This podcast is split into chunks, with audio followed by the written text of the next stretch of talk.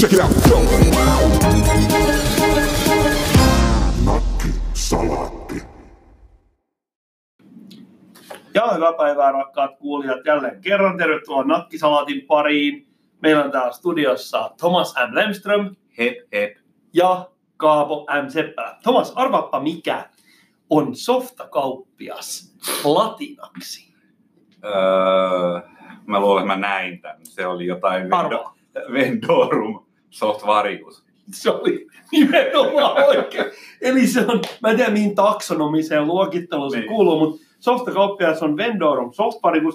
Ja sitten mä ajattelin vielä, että ikään kuin tällainen softa-ihminen, diginatiivi, niin se voisi olla homo softvarius. No, on toi ainakin puoleksi oikein. Mm-hmm. Toi, mut lähdehän tässä on erittäin vakuuttava, koska se oli ystävämme Kentsu. Lähde on ystävältämme Kentsulta, joka on äärimmäisen nokkela keksimään nopeasti kaikkia juttuja. Hän on vaan tälläkin hetkellä estynyt tulemaan lähetykseen, mutta hänen aikansa kyllä tämän suhteen vielä koittaa. Mm. Mitäs sä oot puuhaillut? Öö, olen kirjoittanut fiktiota, joka on tämmöinen uusi harrastus, jonka olen ottanut ohjelmaan hitaasti, mutta varmasti viimeisen seitsemän vuoden aikana. Niin, hyvät kuulijat, fiktiohan on kaunokirjallisuuden muoto, joka on ikään kuin äh, eräänlaista kaunokirjallisuuden kontsojournalismia. Elikkä... Selitäpä nyt hieman tätä tulkintaa. Äh, se on fakta. Koska musta, musta, musta kuulosti siltä vaan pistit sanoja peräkkäin ilman, ne tarkoittaa ei, yhtään mitään. Ei, fiktio on jotain, mikä ei ole faktaa. Ja kontsojournalismissahan ideana on se, että siinä sekoitetaan tällaisia fiktiivisiä elementtejä. Minä en tietenkään sorru siihen, mutta se on, se on kuitenkin kuuluu siihen tyylilajiin. Mm. Äh, mitä sä suostut kertomaan? Mä tiesin siis tästä sun mm. kirjaprojektistasi. Mitä sä suostut? Se on tästä nyt kirjoittamisharrastukseksi lähdetty. Ja sulla oli tosi mielenkiintoisia metodeja, niin mitä sä suostut kertomaan tässä vaiheessa tästä? Siis tarkoitatko se niinku sisällöstä? Ylipäätään niin kirjoittamisesta, sisällöstä, sun tähän liittyvistä fiiliksistä. Se on tota, yllättävän haastavaa monella tapaa. Siis että et, et jos lukee tällaisia tai kuuntelee vaikka kirjailijoiden haastatteluja, niin tämmöinen tyhjän sivun pelko jollakin tavallahan on aika yleinen asia. Ja sitten oikeastaan se niin kuin tämmöinen perusvastaus, jota annetaan, on se, että sun pitää jollakin tavalla vakioida esimerkiksi se aika, jolloin sä kirjoitat ja ylipäätään, että sä suhtaudut siihen kirjoittamiseen ihan semmoisena niin kuin ojankaivuutyönä. Että mm. se, se tuntuu olevan. Ja, ja sitä se kyllä itse asiassa paljon on. Ja, ja tota, semmoisen mä oon huomannut, että kun on kirjoittanut työkseen kaikenlaisia tylsiä asiatekstejä, niin sinällään niin kuin lauseiden tuottaminen ei ole vaikeaa, mutta silloin sulla on aina, jos sä kirjoitat jonkun tylsän työtekstin, niin sulla on joku rakenne, minkä sä käytännössä vaan niin kuin täytät, vähän niin kuin aikuisten värityskirjaa, ja sä tiedät, että ton tuuban täyttämiseen menee nyt kaksi tuntia ja kolmekymmentä minuuttia, jotka tietysti laskutetaan seitsemänä tuntina ja kuusitoista minuuttina, mutta näin, näin sä sen niin kuin teet. Ja sitten jos sä yrität soveltaa sitä samaa tuommoiseen fiktion kirjoittamiseen, niin mulla ei ole vielä semmoista osaamista. Et mä yritin luoda, mä oon niinku lähtenyt kirjoittaa vähän niinku ihan vaan niinku fiilispohjalta, ja sitten mä oon yrittänyt luoda rakennetta. Ja nyt mä esimerkiksi huomasin semmoisen, että mulla oli tietty rakenne, niin ne dramaattiset jännitteet, mitä mulla siinä oli, jotka mä kuvittelin, että kantaisi niinku sivumäärällisesti pidemmälle, niin itse asiassa purkaantui paljon nopeammin. Ja mä, nyt mä joudun luomaan niin kuin tavallaan uudenlaisen draaman kaaren. Mä huomasin, että ne mun ensimmäiset dramaattiset jännitteet, joita mä olin niin kuin keksinyt, niin palveli ainoastaan ikään kuin niiden henkilöhahmojen esittelyssä. Ja, ja, ja, et, niin. Et se on tavallaan niin kuin, se on, se on hirveän mukavaa, mutta se on myös tosi työlästä. Mutta tavallaan mulla kyllä toimii, tuntuisi toimivan tai tämmöinen pisteen kuin, niin kuin sanamäärätavoitteet. Mä rutistan itsestäni X määrä sanoja päivässä. Ja... Mun mielestäni tos... Tämä on tosi mielenkiintoinen. Mä en ole itse asiassa koskaan lukenut kirjailijoiden haastatteluja siitä, että miten ne käytännössä tekee sitä, niin mm. miten ne runtaa sitä työtään eteenpäin. Mun mielestä tuossa on jotain tosi ää, niin kuin hallittua ja insinöörimäistä tuossa niin kuin ajatuksessa, että me tehdään tällainen jonkunlainen templaatti ja, ja siinä niin kuin me, me suunnitellaan se, niin kuin tapahtumat jollakin tietynlaisella karkeudella. Ja sitten meillä on niin kuin ne milestoneit, tämmöiset virstanpylväät, ja sitten sen jälkeen ne virstanpylvien välinen avaruus me täytetään ikään kuin, näillä, ikään kuin silloin me tuodaan sitä niin kuin kirjallista tyyliämme esiin, mutta si- si- siis se olisi, se olisi hirvittävän helppoa, jos se menisi noin, mutta myöskin todennäköisesti lopputulos saattaisi olla aika huono. Siinä on yksi iso etu. Mä, nyt kun tämä tuli puheeksi, niin mä voin mainita, että mä olen itsekin siis mielikuvatasolla yrittänyt joskus hahmotella vähän jotain niin kuin fiktiokirjan tai novellin kaltaista juttua. Mun kirjoitustapa on ehkä enemmän sellainen niin kuin proseduraalinen. Eli mä alan kuljettamaan sitä tarinaa tietämättä, mitä siellä niin kuin loppujen lopuksi seuraa.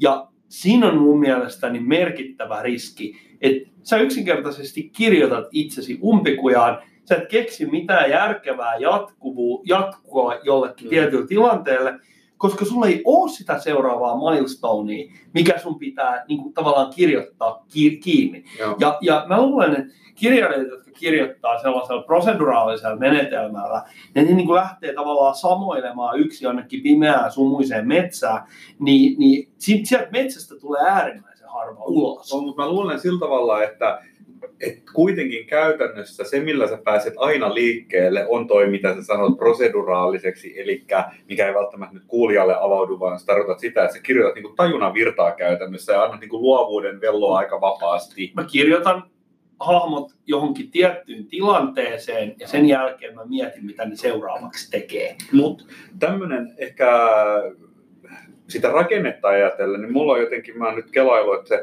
rakenne itse asiassa saa koko ajan muuttua ja elää aika paljon, mitä liittyy sen tarinan konkreettisiin tapahtumiin. Mutta mulla on tämmöinen tosi abstrakti pointti, jonka ajatusten kanssa mä oon leikkinyt. Ja, ja tota, voi olla, että tää on jollekin itsestäänselvyystä ja sitten tää on jotain ihan harhaoppisuutta, mutta mä niin kuin näen tämmöisen yhteyden, että tiedätkö, jos jossakin ihan logiikassa, kun puhutaan, että millä tavalla sä teet väittämään, että jos x plus y on viisi ja x on kolme, niin sä voit johtaa siitä, että no y on ehkä kaksi. Ja, ja sitten tota, niin kuin induktiivinen päättely on vähän erilaista, tai sitten voidaan puhua abduktiivisesta päättelystä tai semmoisesta mitä jos ajattelusta.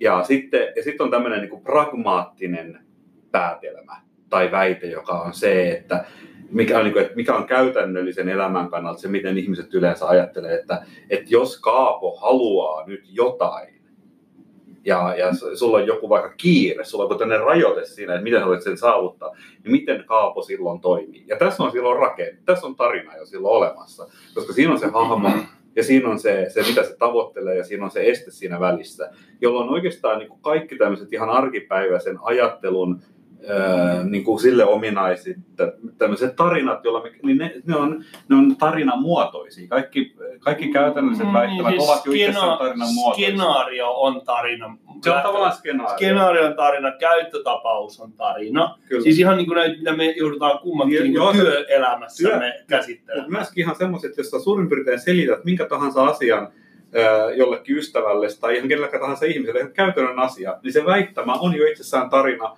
koska ei olisi mitään kerrottavaa, jos se olisi itsestään selvää, että se asia, jota sä haluat kommunikoida, tapahtuisi itsestään. Mm. Se on jotain, mm. että sulla on joku tarve ja siinä on välissä joku asia, joka sä haluat ottaa jotenkin huomioon.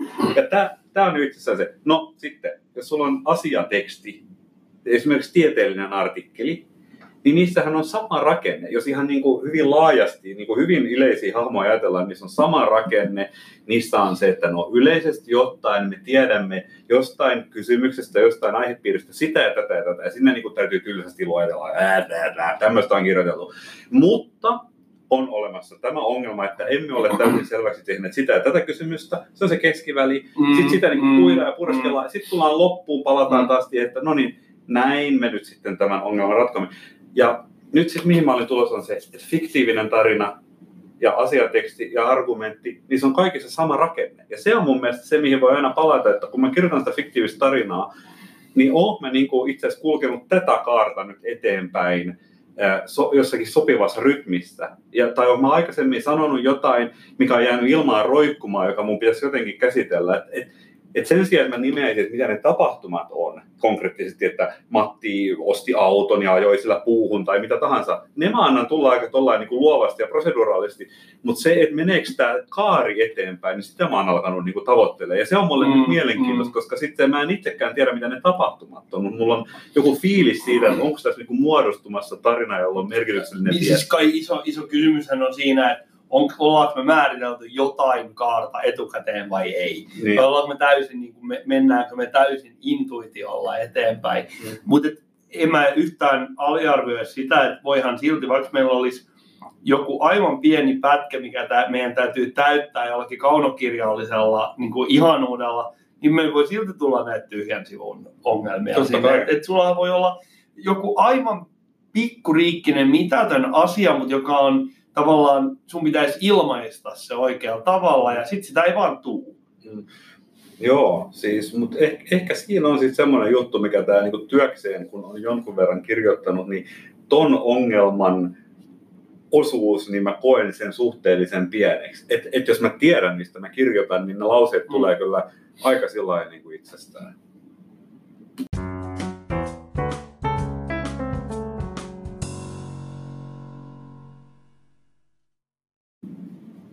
Mulla on hirveän nälkä tässä vaiheessa siirtää tämä keskustelu tähän sun kirjan niin kuin aiheeseen. Mitä se, niin kuin, haluatko se kertoa, mitä se käsittelee? Siis tuo rakenne- ja kirjoittamisprosessi on tosi mielenkiintoinen ja mä uskon, että, että se on muidenkin mielestä mielenkiintoista. Mutta että, kyllä tässä vähän niin kuin, niin kuin herää, leijuu ilmasta tämä juttu, että mistä sä kirjoitat? No kyllä se, siis tämä mitä mä nyt kirjoitan, niin on ehkä järjestyksessä. Mä oon muutamia tämmöisiä aloituksia tehnyt niin pide, vähän pidemmän tarinan kirjoittamisesta, niin, niin mä oon tämän aloittanut vasta kirjoittaa vuodenvaihteen jälkeen. Ja, tota, ja, ja, ja tota, sen, sen takia se on vielä vähän ehkä avoinakin. Mä luulen, että mä pystyn jossakin vaiheessa sanoa sen, että mikä se ihan niin kuin joku punainen lanka tai ydinteema tai joku asia on.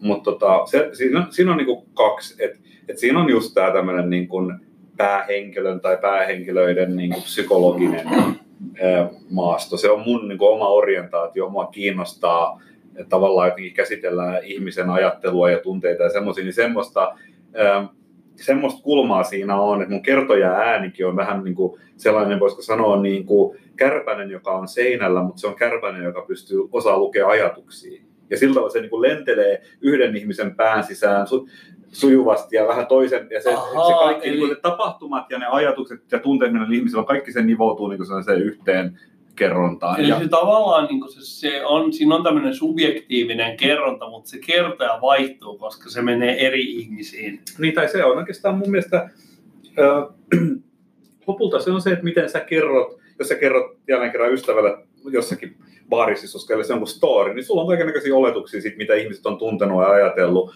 Ja sä käyt ne kaikki läpi osana sitä, sä kerrot tapahtumia ja sitten Matti todennäköisesti tunsi näin. Ja se, se, että mä vedän sen kaiken tavallaan siinä samasta. Mä oon tavoitellut niin kuin hyvin luonnollisen tarinankerronnan tapaa. Ja, ja sitten se, oikeastaan se konkreettinen story, niin mä luulen, että sit se on jonkinlainen niin kuin aikuisten satu. Mutta musta tuntuu, että se on sellainen fraasi, jota on käytetty ennenkin. Ja mä en ihan tiedä, mitä sillä tarkoitetaan, mutta mä koen sanat kuvaa tätä. Eli siinä on...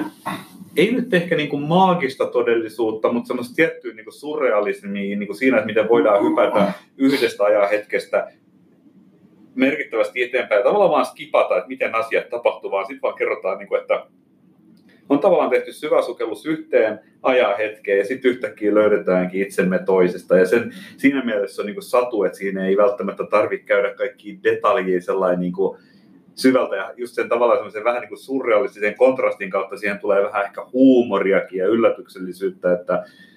Onko mä niin kuin syntymässä jonkunlainen niin kuin Martin Murakami tässä? Niin kuin, en mä niin tiedä, mä en varmaan lukenut Murakamin elämässä. Älä lue, anna mennä just niin kuin sä haluat. Mua kiinnostaa toi, itse asiassa toi ikään kuin maaginen realismi, joka herättää mä... musta todella hyviä fiiliksiä. Et mun tulee mieleen niin kuin joku Günter Grass ja... ja... Niin ja etelä-amerikkalaisissa kirjoittajissa. No mä, tää äh, sadan vuoden yksinäisyys, eikö se nyt ole niin kuin tämän skeneen tämän skenen niin kuin ennakkomenettelyä. Tämä on loistavaa. Jotain mä, sen tyyppistä. Mä en aio niin kuin painostaa sua kertomaan tästä. Enempää sä kerrot jo enemmän, mitä mä olisin niin kuin olettanut, että sä kerrot. Niin.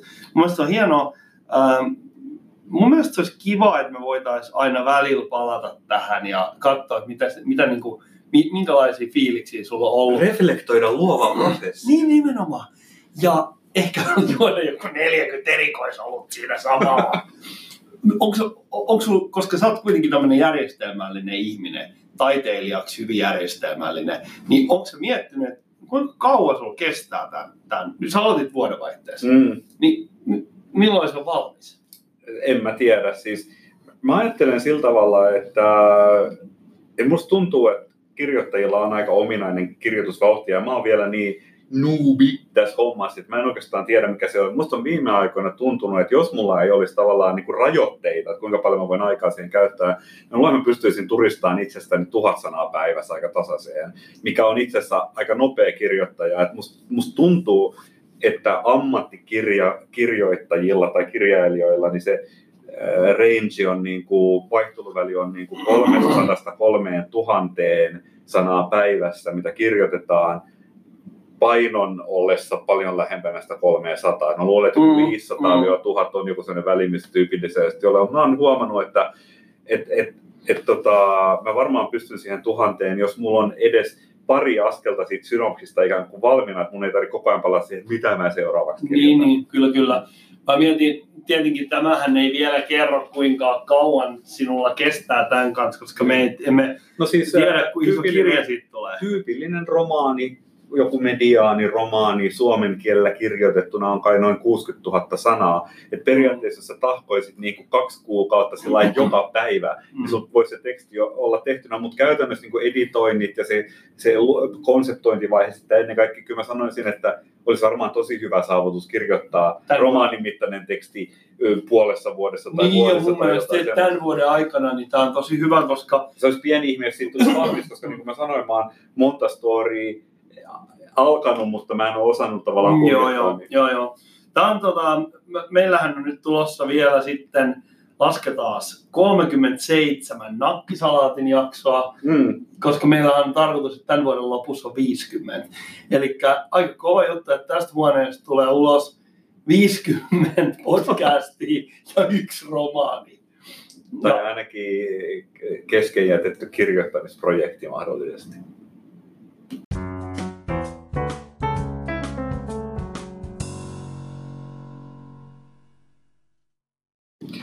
Okei, mä oon kyllä nyt jorissut ihan tarpeeksi. Sä jotenkin, sä viherrät. Mun mielestä sä et ole ihan normaalin värinen. Mitä sä oot mennyt tekemään? Onko sä jotenkin pahoinvoiva? Sun äh, huomiokyky on erittäin hyvä. Äh, mä oon nimittäin vähän gontsoillut tänään. No niin. Mulla on vähän kuumetta ja, ja tuota... Ai joo, eikä tää ole mitään tarttuvaa. Huontella, ei, ei, ei missään tapauksessa. Päin vastaan, koska siis äh, mehän saatiin aika paljon palautetta tosta meidän kapina ihmissäilyttämössä jaksosta, missä me puhuttiin tästä sote-uudistuksesta. Ja, ja vähän tuntuisi siltä, että, että me ollaan saatu sen suuntaista palautetta, että me ei välttämättä olla ihan väärässä tässä asiassa.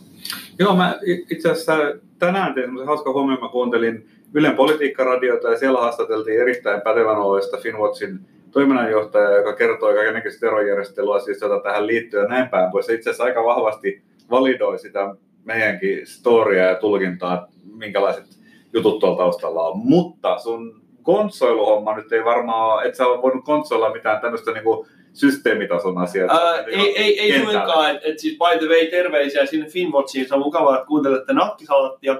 Mutta mitä tähän konsoiluun, mä, mä lähdin siitä, että kun me esitetään aika voimakkaita väitteitä terveydenhuollosta, niin meidän täytyy mennä vähän poistua täältä sohvien äh, mukavuudesta.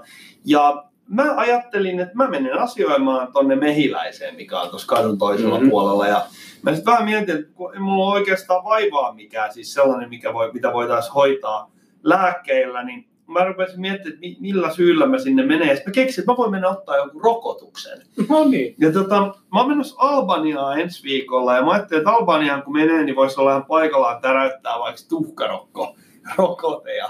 Mä kävelin sitten sinne niin ja ideana oli se, että mä kävin ottamassa sen tuhkarokkorokotteen, mä sain sen ja mä sain jonkunlaisen vertailukohdan siihen, että kun mä oon taas pari kuukautta sitten käynyt julkisella ottamassa influenssarokotteen, okay. niin hyvin samankaltainen prosessi, niin mitä ne eroaa? Ja lyhyesti ottaen, niin siinä ei ole juuri mitään eroa. Siis ei hyvässä, ei pahassa. Eli, eli oliko, aivo... nyt, oliko sä jotenkin yllättynyt siitä, että siinä ei ollut mitään eroa, koska no. toi nyt kuulostaa, että mä en tiedä, olisinko mä itse edes odottanut, että siinä on päässyt mitään eroa? No, äh, kysymys on pitkälti mielikuvista.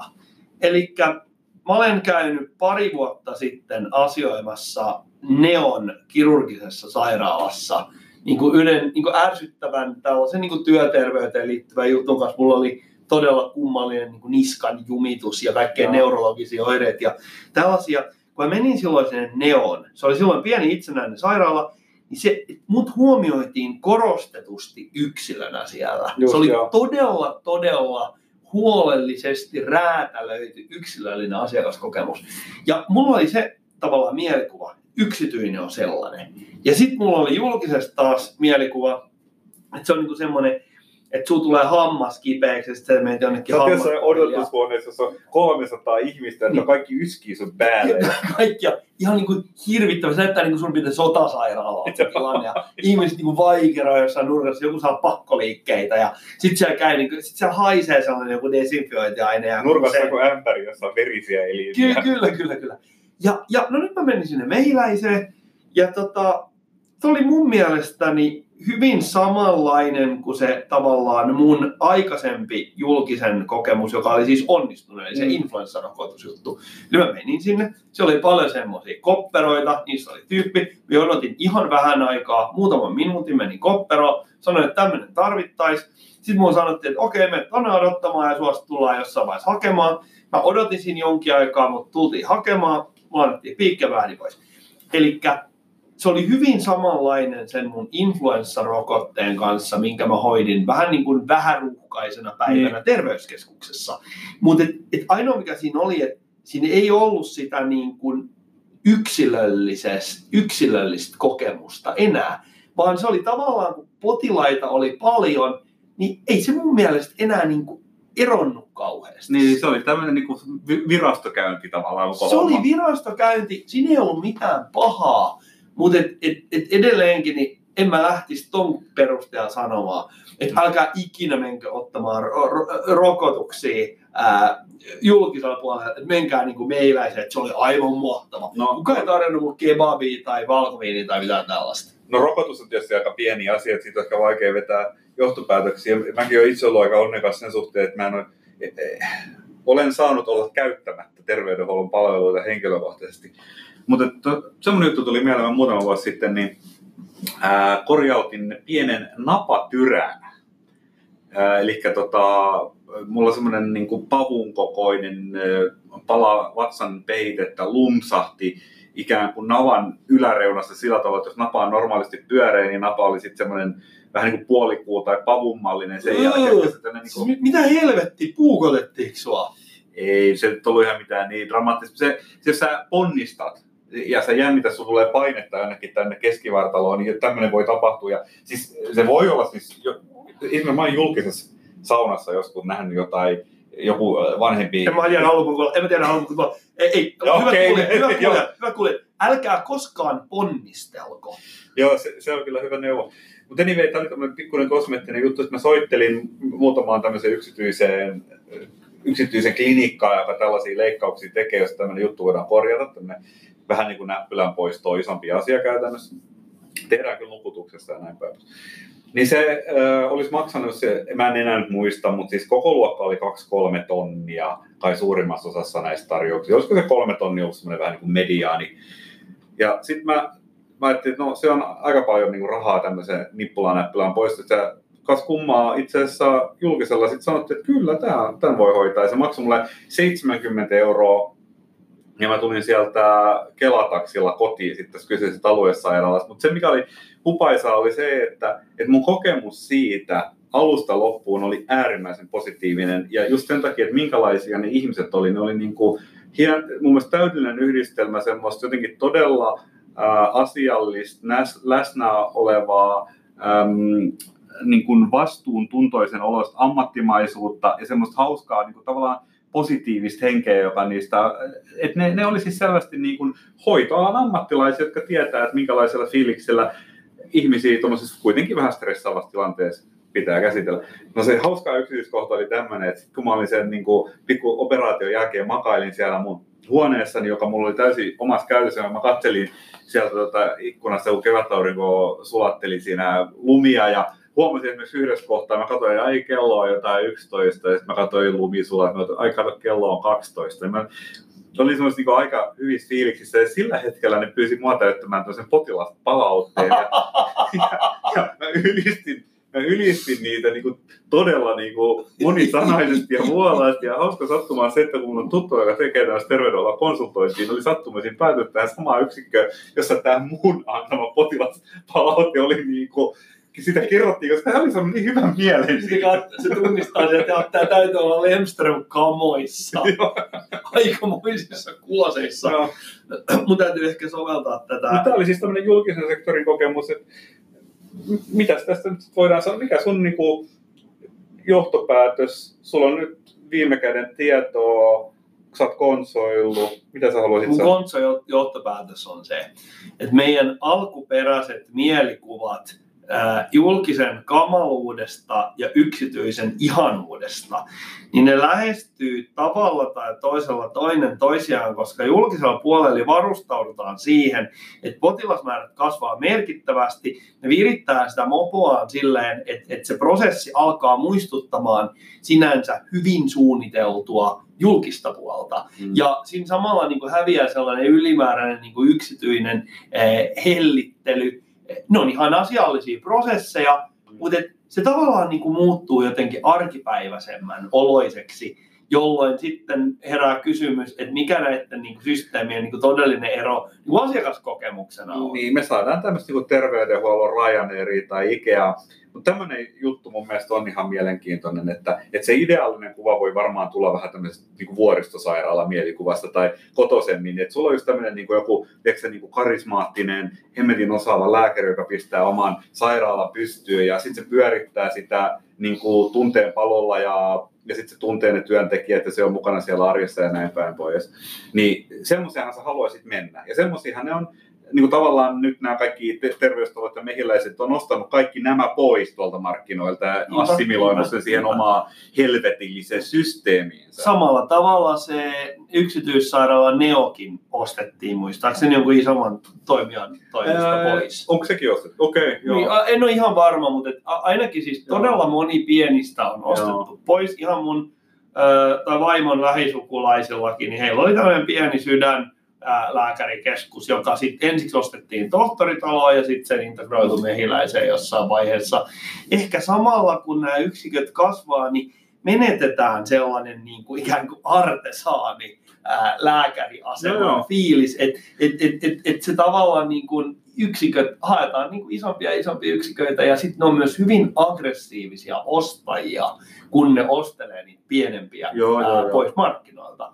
Et, et, et tässä on semmoinen riski. Ja sehän on sellainen puoli niin kuin selkäseinää vasten tilanne, niin kuin, että myytkö vai joudutko armottoman kilpailun puristuksiin. Kyllähän se on aika helppo ymmärtää, että varsinkin vaikka on hieman ikääntynyt yrittäjä, lääkäri, niin kuin, et, no mitä sä nyt odotat, että se tekisi siinä tilanteessa. Totta kai se myy sen keskuksensa ja Ja, ja panostaa purjehtamiseen. Tai näin se on, ja ylipäätään ihmisillä on niin kuin muutakin asiaa elämässä kuin se yrittäminen. Mm. Et se tuntuu tosi houkuttelevalta.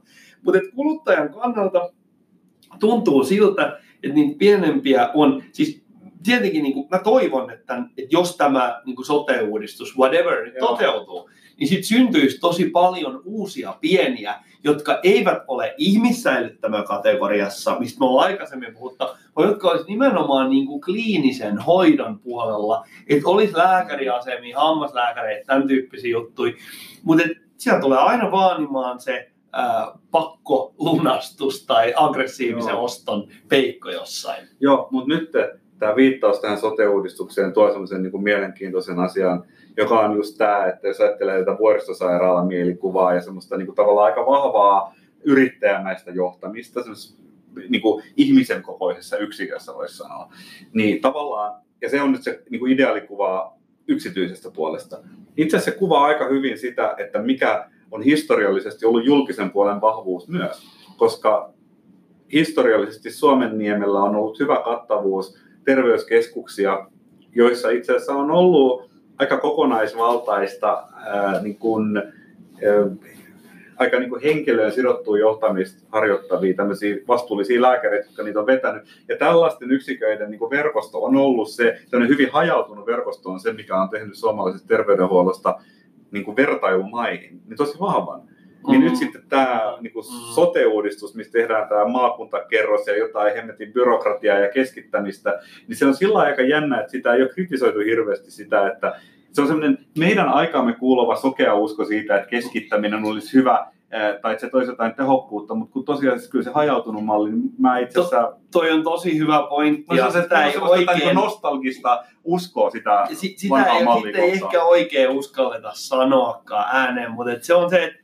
sieltä maakunnalliselta, ylimääräiseltä managementtitasolta saattaa löytyä niinku ihan ihmeellisiä juttuja. Ja sieltä saattaa löytyä niinku tavallaan sitä, se voi yksinkertaisesti vaan niinku muuttaa ne pienemmät yksiköt, joiden alla, ää, jonka alla niinku ne toimii, niin voi tulla niinku kankeemmiksi ja kaikkea tavallaan niinku, ää, loppujen lopuksi sellaista, niinku, se vaan niinku heikentää sitä palvelun järjestämistä ja sitten se heikentää sitä asiakaskokemusta. Vaikka se jossain niin kuin ehkä Sipilän vuoroomin seinällä olevassa organisaatio-fläppitaulussa näyttää tosi hyvältä, mutta mä tarvitsisin niin kuin vahvat argumentit mm. mielellään niin kuin oikeilta terveydenhoitoalan ammattilaisilta siitä, että miksi me tarvitaan sellainen maakuntalevelin toimija siihen väliin. Mm. Eipäkäs. Musta tuntuu, että siihen ei moni usko itse asiassa. Niin. Taas kerran. Niin kuin rohkeat keskustelua, jossa ei epäröidä sitä, että mennään jossain tapauksessa jopa henkilötason niin kuin arviointi, että pystyykö nämä ihmiset, pystyykö nämä tahot niin kuin hanskaamaan tämän tilanteen. Kiitos Kaapo tästä, että sä oot pistänyt kroppas peliin kansakunnan puolesta. Sä oot konsojournalistiin niin kuin pyyteettömyydellä lähtenyt hakemaan kokemusta, joka on avannut meille tämän keskustelun. Ihan eri leveillä. Kiitos Thomas, mun kehoni on aina käytettävissä nakkisalaatin ja konsejournalismin hyväksi. Mun seuraava terveydenhuoltoaiheinen eh, itseni likoon pistäminen tulee todennäköisesti liittymään siihen, että mä menen vuoristosairaalaan ja mulla tullaan hoitamaan silmänpainetautia.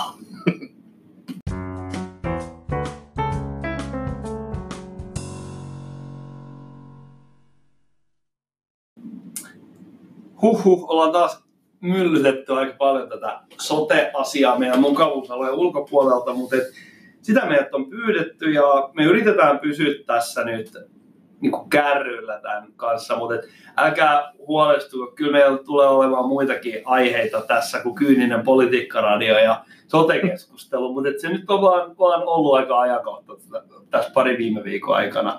Mitäs, tota, mitäs, mitäs muuta? Mä olen puuhaillut kontsoilua. Sä oot kirjoitellut, onko sä tehnyt mitään muuta? Meidän yksi päivä oli tuossa vaimoni kanssa ajatuksena käydä vähän niin kuin random taidenäyttelyissä, jota me aina silloin sun tällöin museokortin haltijoina teemme. Kävelemme random museoihin ja käyttää taidemuseoihin ja niin päin pois. Ja, ja tota, mä huomasin, että mulle tuli semmoinen pieni ketutushepuli, kun Äh, niin valokuvanäyttelyyn ja sitten mä luin siitä näyttelykuvauksesta, että teoksissaan tämä taiteilija kuvaa, äh, su- tutkii, tutkii äh, sukupuolisuutta ja valtaa. Ja siinä kohtaa mulle tuli niinku, että voi vittu tätä samaa paskaa on niinku kaikki nyt täynnä. Niin sä ajattelit, kaikki pajat sä ajattelit että siinä on sukupuolielimiä. Ei, ei, ei, vaan mua niin jurppi se, niin kuin, että mikä siinä nyt on, että ihmiset, jotka ensinnäkin tekee noin tämmöistä niin teenäistä, että ne aina älyllistää sen taiteensa jollakin jorinoilla, niin eikö sitä nyt voisi älyllistää aika monen näköisillä asioilla, mutta se on nyt viimeisen vitun viisi vuotta ollut tämä sama valta ja sukupuolisuus niin kuin yhtäkkiä ikään kuin ainut mut, otsikko. Mutta siis nämä ikään kuin tällaiset, nämä on älyllistämismegatrendejä. Eli jos ajatellaan niin kuin sitä, että meillä on jokaisena vuosikymmenenä ollut joku sellainen teema, joka hallitsee kulttuuria. Mm. Jos ajatellaan niin kuin vaikka vaikka tota, ää, niin kuin ennen itsenäisyyttä, niin meillä oli tämmöinen voimakas niin kuin kansallisromanttinen juttu. Ja siellä oli nimenomaan tämä itsenäisyys ja suomalaiset. Ja tämän tyyppinen juttu. Sitten meillä on sota-aikana ollut oma. Sitten meillä on ollut kommariaikana kaikkea kommarijuttua. Ja, ja nyt meillä on sitten tällainen ää, tämmöinen joku vallankäyttö, ehkä eriarvoisuus ja sukupuolidiskurssi tulee tähän niin kuin päälle. Se on vaan tämmöinen megatrendi. Se menee todennäköisesti ohi, sitten seuraavaksi tulee jotain muuta. Ja sitten me voidaan triggeröityä siitä. Vai, vai mitä se itse näyttää? Niin, ehkä se on vaan niinku se, että et musta tuntuu, että ainoa mitä täällä on niinku saavutettu, öö, on, on niinku valtava määrä jotain. No okei, okei, joo ei. On saavutettu paljon. Se täytyy sanoa, totta kai niinku tämmöinen asia on ihan oleellinen. Mutta jotenkin se, niinku, että sä voit ottaa ihan random kuvan mistä tahansa. Mä voisin ottaa kuvan tuosta teidän niinku, nörttien jälkeensä jättämästä johtokasasta tuolla nurkassa ja, ja sanoa, että tämä on niinku, tutkielma vallasta ja sukupuolisuudesta. Koska siinä on niinku, uros- ja naarasliittimiä ja me voin tehdä kaikenlaisia oletuksia, sitten tämä on miesvaltainen ala ja muuta shittia. Ne on varmaan jättänyt, olettanut, että joku nainen tulee ne sieltä ker- kerään pois. Meillä, meillä, meillä on siinä kyllä... oli niinku, tutkielma nyt sukupuolisuudesta. No, meillä on kyllä naisiakin töissä, et tiedoksi vaan. Mutta tota, mut siis toi on mielenkiintoinen juttu, sä tavallaan läppää heittäessäsi osuit oikeeseen. Esimerkiksi tietokoneiden käyttöliittymiä on tutkittu tällaisen sukupuolisuusfilterin läpi. Että et tietokoneen käyttöliittymä on maskuliininen ja se liittyy jotenkin siihen hiiren käyttöön, siihen kursoriin. Ja siitä tietää, että se on niinku miehen suunnittelema. Ne on, siis me, meillä ei ole yhtään asiaa, joka olisi välttynyt tältä. Mutta toisaalta mä uskon, että se on taas jälleen kerran se pysähtynyt kello. Se on silloin tällöin oikeassa. Eli osa näistä niin kun, ä, taidejutuista niin kun löytää sen merkityksen kanssa niin semmoisen täydellisen matchin, että pystytään oikeasti ihmiset hiffaa jotain. Mutta se suuri osa on täysin tekotaiteellista paskaa. Joo, se oli mun ajatus myös.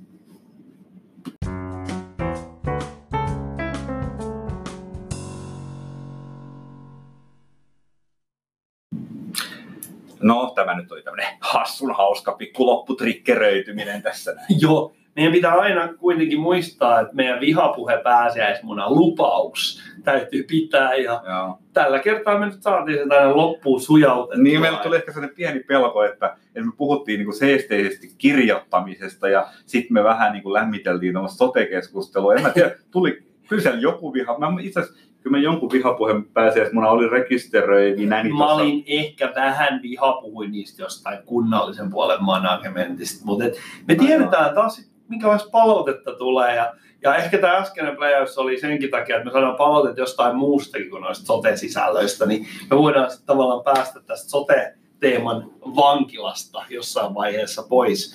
Öö, kiitoksia taas kaikille. Ensi viikolla jatketaan. Muistakaa seurata meidän somekanavia. Laittakaa palautetta meille. Ja jakakaa ihan hulluna niin kuin linkkejä kaikille kavereille, niin koska me tarvitaan lisää kuulijoita. Meidän egomme, narsistiset pienet sielumme kaipaavat lisää kuulijoita. Kyllä, eli meidän, käy, meidän kuulijamäärät ovat nyt, niin kuin lasketaan näitä eri ä, alustoja yhteen, niin me ollaan jossain siinä niin kuin puolentoista sadan ja kahden sadan välillä, tuhannen välillä. Per jakso ja, ja me ollaan tietenkin tosi iloisia, ollaan kaikki, kaikille kuulijoille tosi kiitollisia, mutta totta kai mitä enemmän, niin sitä enemmän ja, ja me voidaan sitten jossain vaiheessa ruveta myymään tätä podcastia ja sitten voidaan saada hirveät massit tästä. Kyllä. Check it out. Nakkisalaatin.